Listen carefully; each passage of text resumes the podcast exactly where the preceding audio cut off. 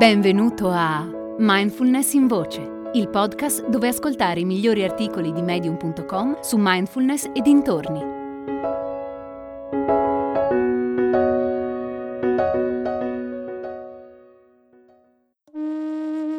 A settembre iniziano i nuovi corsi di mindfulness online per aiutarti a vivere con meno stress, più consapevolezza e più serenità corsi personalizzati per soddisfare ogni esigenza di apprendimento.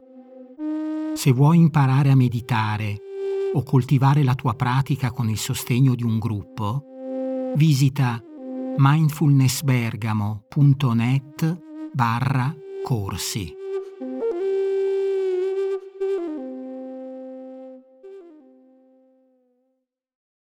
Semplicemente siedi di Timothy De Chen.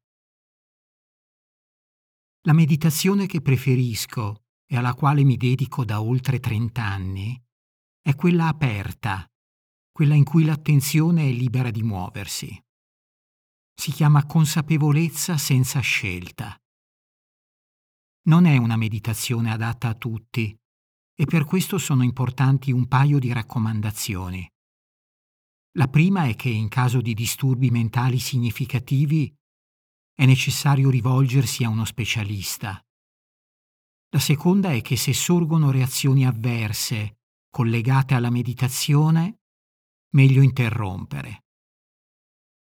Detto questo, se invece hai già esperienza di meditazione e sei stanco di praticare la concentrazione su un solo oggetto come il respiro, allora puoi espandere la tua consapevolezza.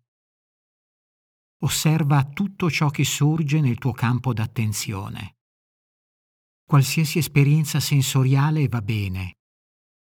Colori, forme, suoni, odori, sapori, contatti e ogni altra sensazione che si manifesta nel corpo o nella mente intesa come stati d'animo ed emozioni.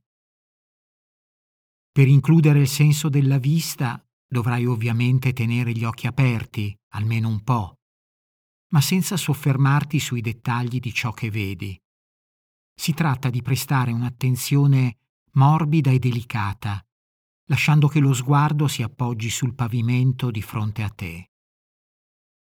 Gli altri sensi non hanno bisogno di particolari indicazioni, Meditare in questo modo implica passare da un oggetto all'altro del nostro campo percettivo con fluidità, anche se alcuni insegnanti di meditazione sottolineano che in questa pratica non è tanto l'attenzione che si muove, quanto i contenuti dell'esperienza. Un esempio di consapevolezza senza scelta può essere questo. Sento rumore di traffico sorge un pensiero su come le strade siano sempre più intasate. Poi sorge un altro pensiero su quanti pensieri ho. Poi una sensazione di costrizione nel petto. Poi noto il colore del tappeto davanti a me. Poi vedo una mosca volante nel mio campo visivo. Poi provo una sensazione piacevole in tutto il corpo. E così via, ci siamo capiti. I fenomeni non vanno etichettati, semplicemente osservati senza interferire. Questa pratica di vipassana può essere descritta come osservare la totalità dell'esperienza con consapevolezza ed equanimità. Definizione accurata ma piuttosto critica. Nella tradizione zen viene chiamata shikantasa, che tradotto significa semplicemente siedi. Più comprensibile, ma ancora non abbastanza. Krishnamurti l'ha chiamata consapevolezza senza scelta. Questa probabilmente è la definizione più chiara e quella che ne coglie meglio il significato.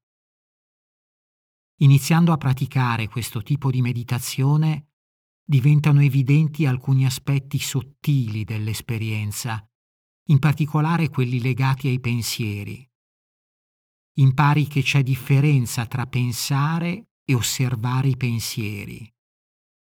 Pensare implica manipolare attivamente i pensieri, cioè identificarsi con loro o respingerli, di solito per ottenere o evitare qualcosa. È un processo mentale che richiede sforzo e in un certo senso provoca ogni volta un po' di sofferenza.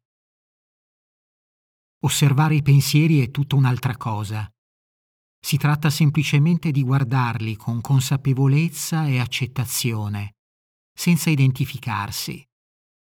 Quando i pensieri tendono naturalmente a dissolversi, glielo permettiamo. Metaforicamente parlando, sono come nuvole nel cielo o tronchi d'albero portati via dalla corrente. Più coltivi questo stato meditativo, meno i pensieri rimangono nella tua mente. A volte i pensieri possono dissolversi subito dopo essersi manifestati. Non spariranno mai del tutto, però, se non per brevi periodi. È così che funziona la mente. Cosa fare allora quando non osservi i pensieri, ma sei totalmente identificato con loro? Non cercare di sostituirli con altri o di sopprimerli, Piuttosto prova a diventarne consapevole, ad accettarli. Così facendo si dissolveranno spontaneamente. La consapevolezza senza scelta che ho appena descritto ci aiuta anche a fare chiarezza sulla differenza tra mindfulness e concentrazione. A volte questa differenza crea confusione, ma in realtà non è difficile da comprendere. Mindfulness è una consapevolezza aperta, senza confini, mentre concentrazione vuol dire limitare il campo della consapevolezza e mantenerlo stabile su una porzione ridotta di realtà. Ad esempio, portare consapevolezza alle sensazioni dell'aria che entra e che esce dalle narici implica un'attenzione concentrata.